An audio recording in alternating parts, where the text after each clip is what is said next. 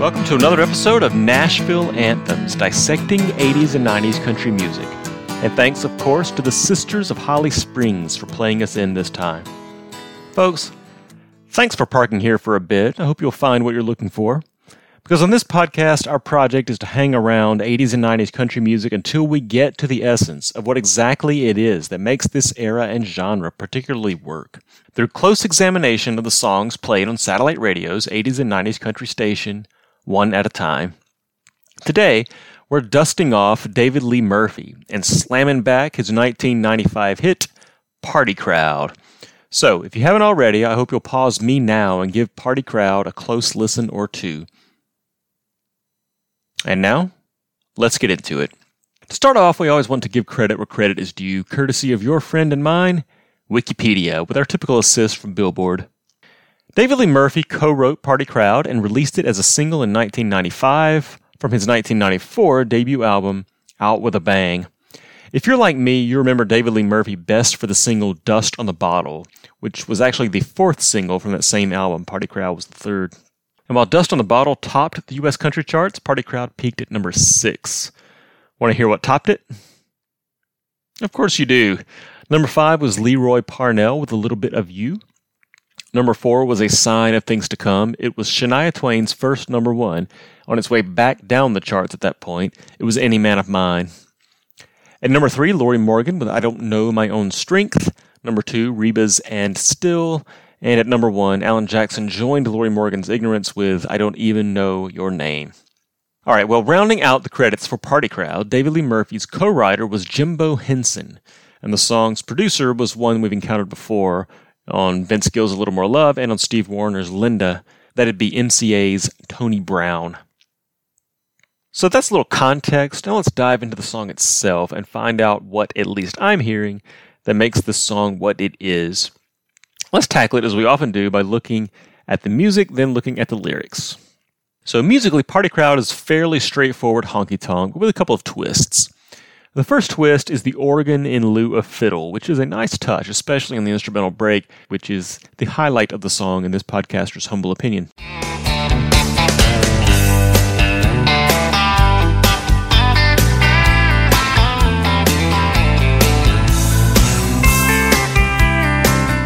There's something mellow under the surface of this party song, as we'll keep seeing as we keep looking, and the organ substitution for fiddle is just one of several hints of that. Not the strongest, granted, it's not that organ has to be mellow or that fiddle can't be, but there's something there, an undercurrent, that's begging to be explored further. Let's look at Party Crowd's melody, a melody that is in fact entirely pentatonic. Now, we introduced and dove into the concept of pentatonic melody in the step by step episode, if you want to go back and give that one another listen. The short version is that pentatonic scales are major scales that are missing the dissonant degrees, the fourth and the seventh. So you end up with the brightest and most naturally flowing degrees of the chord only. That's one, two, three, five, and six. Party Crowd is in the key of G, so that's G, A, B, D, and E. Pentatonic melodies are ubiquitous in all popular Western music, 80s and 90s country music being no exception, and they bring a certain flavor to a song, that bright, catchy bounciness I mentioned. But more importantly, in this context, they kind of block out bluesy tonality, which essentially is the opposite of pentatonic tonality. Those dissonant blue notes we talk about a lot on this podcast are entirely absent and out of place, in fact, in a melody like this one, such that the melodic vibe of the song is just happier without being dark or without being lush and sentimental. In fact, that non blues vibe is explicit in the song. It's pretty funny. The chorus says, Where the smoke's so thick, what? Where the smoke's so thick, the blues can't hang around. Pretty interesting, right? Compare that sentiment to Neon Moon, a song that was in every respect immersed in the hazy, smoky atmosphere of its watering hole. And the blues not only had no problem hanging around in that song, if anything, they thrived in that smoky atmosphere. And it makes you wonder is this bright, uber pentatonic melody concealing something a little darker below the surface? Is it implying what Neon Moon said out loud? And in fact, there's something interesting going on here with the musical interaction between exactly that pentatonic melody and the specific four chord harmony of Party Crowd. Now let's back up a little bit and explain what I'm talking about. We've talked a lot about three chord music on this podcast as a defining feature of country music is harmonic simplicity. Although there have been some notable exceptions to that rule, like Patty Loveless's How Can I Help You Say Goodbye, Tanya Tucker Soon, and Garth Brooks' Unanswered Prayers. But for the most part, these songs are three chord or maybe four chord songs.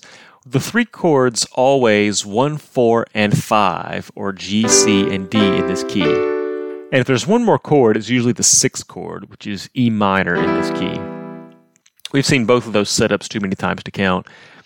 But here there's a twist, a slight one, admittedly, but when your harmonies are this simple, slight twists to that harmony are pretty important. So, one of the nice things about such predictable simplicity, like these songs tend to have, is that it's fairly easy to impart some drama by just a slight deviation from the norm. And we have that here because Party Crowd is a four chord country song, but rather than being one, four, five, and six, it's one, four, five, and 2.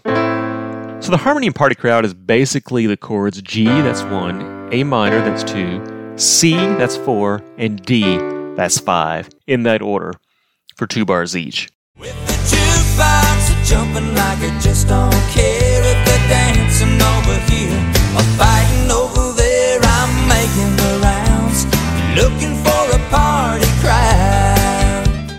It's very similar, by the way, to George Strait's Write This Down. So you'd be forgiven if, like me, when Party Crowd is in your head, it constantly shifts to write this down when left to its own devices.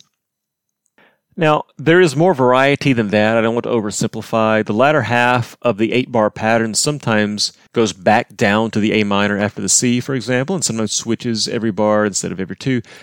But the first part of the pattern, two bars of G followed by two bars of A minor, is quite consistent throughout the song. She couldn't keep from crying when she told me goodbye. So that A minor curveball just keeps coming at you, and its placement is a twist too, because it's not like two chords are uncommon in country music. There's a common chord pattern out there of two, five, one, for example, that shows up in this song some and shows up plenty elsewhere in country music. 251 is the defining pattern, actually, of the verses of Garth Brooks' If Tomorrow Never Comes. But here, the two chord is in an atypical position as the second chord of the four chord pattern, tucked in between the by the numbers one and four chord. Similar idea here to Seminole Wind, which, if you remember, had a relentless four chord pattern of two, four, one, five, placing the two chord a little oddly and adding to that song's feeling of being ever looking for something without finding it. Hold on to that thought. Maybe we really are onto something here.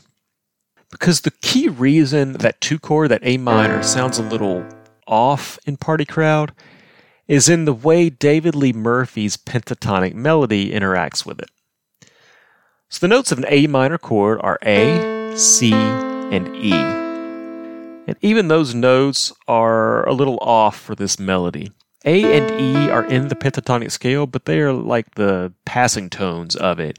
G, B, and D are the dominant tones, and A and E are a little bit along for the ride, flowing naturally to and from G, B, and D, but not feeling at home in and of themselves. And the note C is very out of place in a G pentatonic scale, carrying with it exactly the dissonance that the pentatonic scale avoids. So there's kind of no note that makes sense as a melody note in the A minor chord in this context. So, what note then does David Lee Murphy sing? Hear it?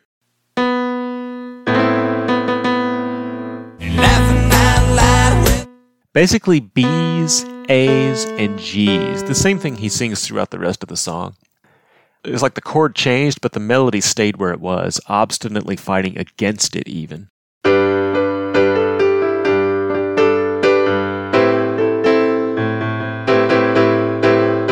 And the dissonance that pops out of that tension is pretty palpable in the song. It's this note in the melody, that's B, against these two notes, A and C, in the harmony. B is the second degree of an A minor scale, the very dark, the thunder rolls scale degree. Something completely out of place in an on the surface bright party song like this. So let's talk about that.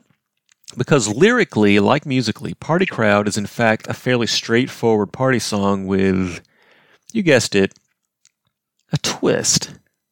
The first hint of a twist is in the first verse. The narrator and his significant other are breaking up. In particular, she is breaking up with him. And then Murphy sings, So for the sake of her feelings and the sake of my pride, I told her not to worry about me. So I'm sitting here soaking up the neon lights Misery looking for some company. He's in the bar. He's sitting and soaking up the neon, but Misery is doing what? Looking for company. So he's sitting alone. He's there, but he has no company. He's, in fact, in exactly the same situation as the narrator of Neon Moon is in. Only he's expecting a change, or at least telling himself that he's expecting a change. I don't miss that the overall motivation for his being in this bar at all is misery. He's on the wrong end of a breakup, so he goes to the bar not to wallow in misery per se, a la but as kind of a facade to make the woman who left him think it didn't really bother him. It's actually pretty complex. He's one step deeper than miserable. He's so miserable, he wants to pretend to be celebrating as sort of an act of revenge and for me, that want to is key. He's not pretending to be happy, he's looking for an opportunity to pretend to be happy. And so we keep going from there to the chorus. And the chorus is in that 80s and 90s country tradition we identified early on in Nashville anthems of creating an ode to a subject by rapidly listing off specific elements of it. So, Rodeo was the prototypical example of that, but we saw it in Seminole Wind, we saw it in God Bless Texas, we saw it in The Devil Went Down to Georgia, and we're seeing it here. Let's list off the elements that comprise what this narrator is looking for. Tonight Right, there's the party crowd itself, and the crowd is important. Here's a guy who wants to do his misery rug sweeping among peers. There's a lot of that celebration of lower socioeconomic class that we've been talking about in that particular sentiment, too. It's not a party per se, it's a party crowd, i.e., it's the people doing the partying that matter, not the party itself. And what are those people doing? Or what does he hope he'll find them doing? Slamming them back. Slamming them back. Nice writing there, by the way. Slamming sings better than throwing them back or tipping them back. And it has more of a reckless connotation, a sense of getting real drunk real quick, which is, again, not necessarily much of a departure from the sentiment in Neon Moon, though couched completely differently. All right, what else? Right, okay, that makes sense. And, and, then we hear a little about the setting, which we alluded to this earlier, but the smoke is thick, and in it, blues can't hang around. Where the smoke's so thick, the blues can't hang around. In other words, it's not that the crowd is happy, it's that the crowd is distracted. Pretty good fit for where the singer is coming from, right? With the jukebox jumping like it just don't care. There's that carefree vibe, letting loose, releasing some pent up frustration, perhaps. I like this line. It's eclectic, it's unpredictable, it's loud, it's energetic, and there's just way too much going on for anyone to notice the tears of this clown, right? And we can go on from there, but you get the idea. We've got an infectious description of anything goes honky tonk Saturday night here, right? But where does this party crowd exist? The reality is, it's all in his head. He is not hanging out with a party crowd, he's sitting alone, looking for a party crowd. And we get through two verses and countless repeated choruses with this singer still looking for the party crowd, and we've no record that he actually finds it. You know, the saddest line for me is at the end of verse 2. The night's still young, and I'm on the road. Just call him Cleopatra, everybody. I'm not buying it. I don't think the night is yet young. I think he's been there by himself for a while now. And what evidence do we have that he's on any kind of roll? The line sounds more delusional than anything. Pretty pathetic, actually. Let's hope his newly estranged significant other doesn't drop by and find him desperately looking for someone to distract him from his heartache. Although, I still think if he turned around, he may just find a friend in a similar boat at a table for two, way in the back. So, that's my take on David Lee Murphy's Party Crowd. I never saw that coming, but listening to this song over and over again, that vibe hit me. I saw how the lyrics and music fit together in some subtle ways that, for me, took an otherwise fairly surface level party song and gave it some unexpected depth that was pure country. And that sort of thing is why I'm doing this podcast. It's fun to find those little gems when you look deeper at 80s and 90s country music. So, with that, it's closing time. You don't have to go home, but you can't stay here. Come back in a couple of weeks and we'll do it all over again. So let's find out what song we'll be looking at when that happens. I'm going to pull up Satellite Radio's 80s and 90s country station right now and see what's playing. The song is Mary Chapin Carpenter, Down at the Twist and Shout. Let's get Cajun, folks. I look forward to getting into that one with you in two weeks. In the meantime, you know the drill. Write me, find me on Instagram or Facebook. Thanks for listening, and don't forget to tell a friend about us. Bye now. I gotta go, I'm still looking for something.